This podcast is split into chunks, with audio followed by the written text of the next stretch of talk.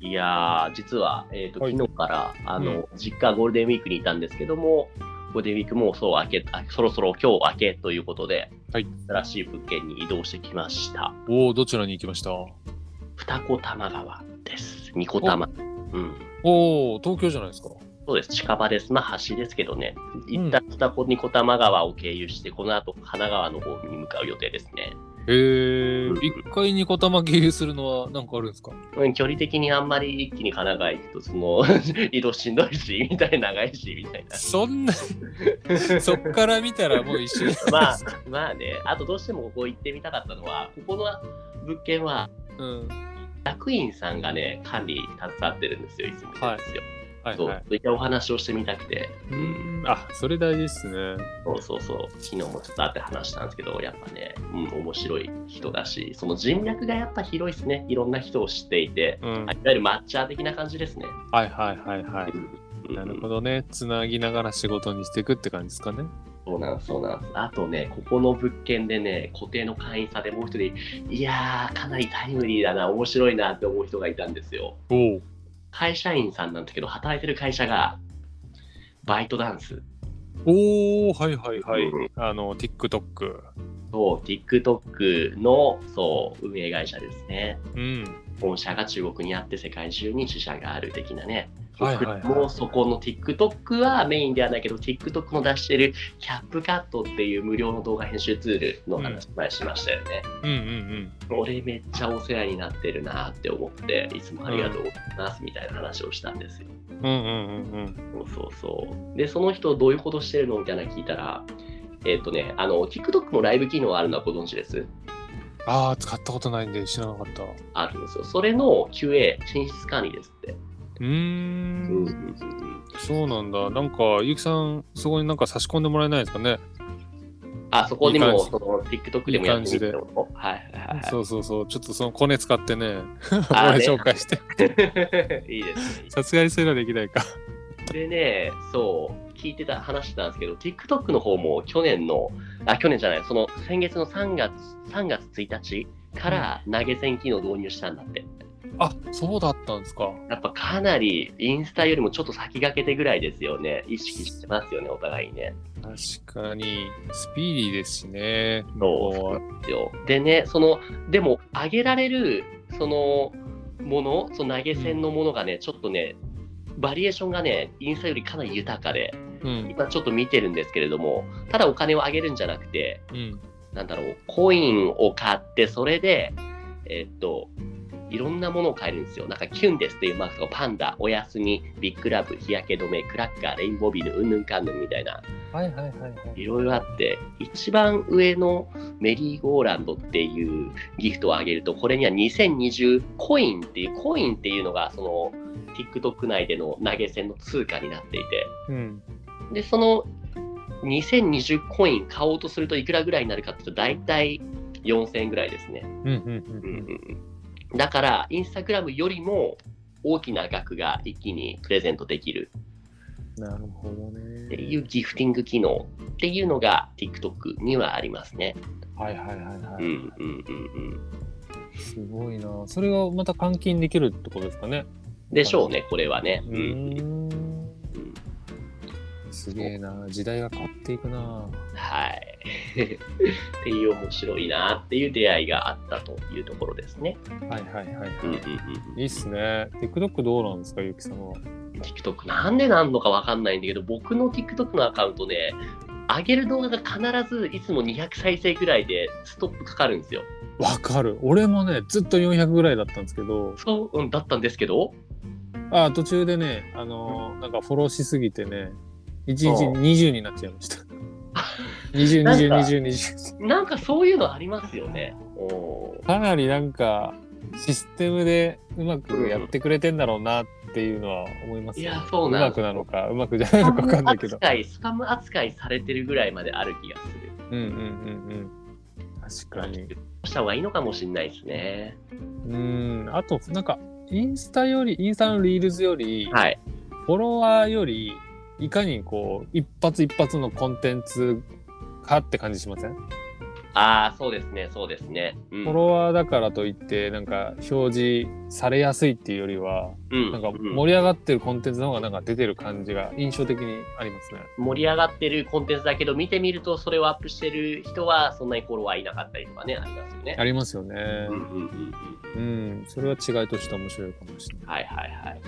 っていうところかな。あとはそう何でかすね。かなうんうんうんうんは、うーん、いや、ようやく5月病を抜けられそうですね。まあ、5月始まったばっかなんでよかったんですけど も。 抜けられそうというか、うん、あはれい。じゃないですか、家でダラダラしてたから、心もちょっとこうクローズドになってたんじゃないですかお。かげさまでね、一石さんはどうですかそのね、こ今年のゴールデンウィークは実家には帰れなかった。ああ、でもやっぱりちょっとクローズドでしたね。やっぱうずうずしちゃう、こう外出たいな、つって。そっかそっか。なうるん。ほど。まあまあそんな感じで毎年ね繰り返してるからまた来たなって感じではいはいはいはい。ですね、ですね。あとは何かあったかな最近は。ああでもさっきの話ちょっと戻ると、は投げ銭のやつ、はいゼペットって前紹介したのあ覚あ、えてそまのお子さんがやってるって言ってた。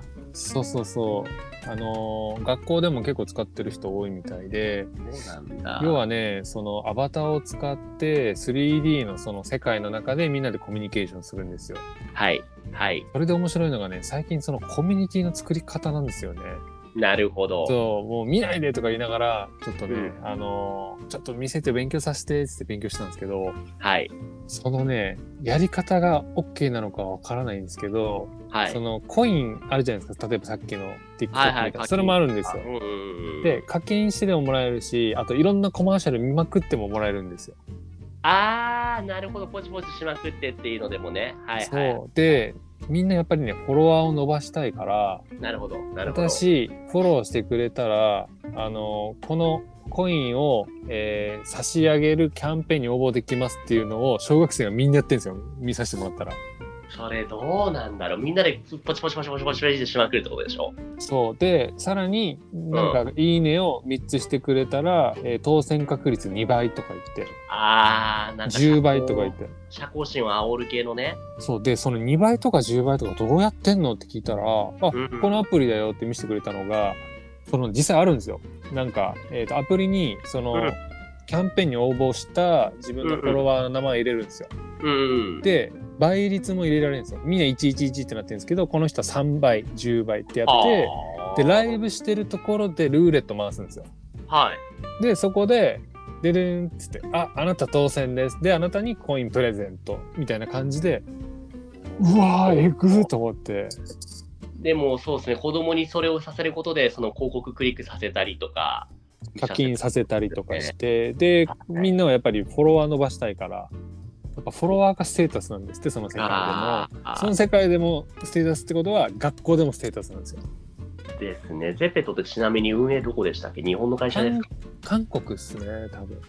韓国なんだ。東アジアで盛り上がってるあスノーとかやってるとこですかね。はいはいはいはいはい。今もうあれですよディズニーとかワンピースとかももうコラボしててそうなんだ。そう知らない世界。さっきあの、お父さんこれ見ないでみたいな話をしたじゃないですか。うんうん、うん。これ聞いて僕ちょっと一石さんにやってほしいなと思ったのがこれなんですけど、この映画というかこのコンテンツ見たことありますファイナルファンタジー14光のお父さんって。あなんか聞いたことある。うんこれもともと2チャンネルとかでうのんソフレットとかでネタになったものなんですけども、うんうんうんそ、の子供と息子と仲良くなれないお父さんが、うんえっと、えっとね、息子がハマってる「ファイナルファンタジー14」っていうオンラインゲームにお父さんも始めるっつって、でゲーム内でそれと気づかれないようにアプローチするんですよ。うん、はいはいはいはい。でリアルでは親子の仲はあまり良くないけれどもうん疎遠だけれどもゲームの中で仲良くなるんですよ。うんうんうんうん。でその親子の絆をゲームの中でそれとなく知らない気づかずに気づいていくみたいな。あ面白い。ね、これなんかネットフリックスとか Amazon プライムで見れないんですかね。どうだろう見れるかもしれないですね光の音。へえ。だからうん僕がやってほしいのは、ゼテとで伊勢さんも気づかれないように可愛い女の子のキャラを作って、私、何々、なんか一石じゃなくて、なんか違う名前で言うのみたい実はね、な。うん。もうありますよ、俺のキャラ。マジこれでうん。ちょっと見せたいな。すげえ、ちょっと後で見せてください。あ、ちょっとね、2、3ヶ月開いてないからね、あ、アプリダウンロードしてくださいって出ちゃった。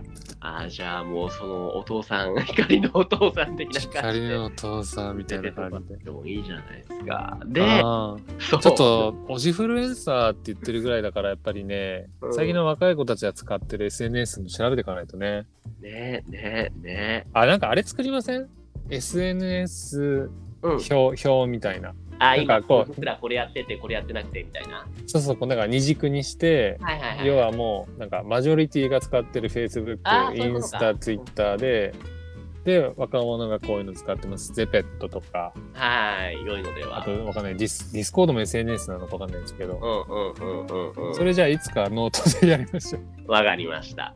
じゃあ今日はこの辺にしておきましょうか。はい。はい。というわけで番組では皆さんからの質問やお悩みを募集しています。概要欄または Twitter に記載の問い合わせフォームへご投稿をお願いします。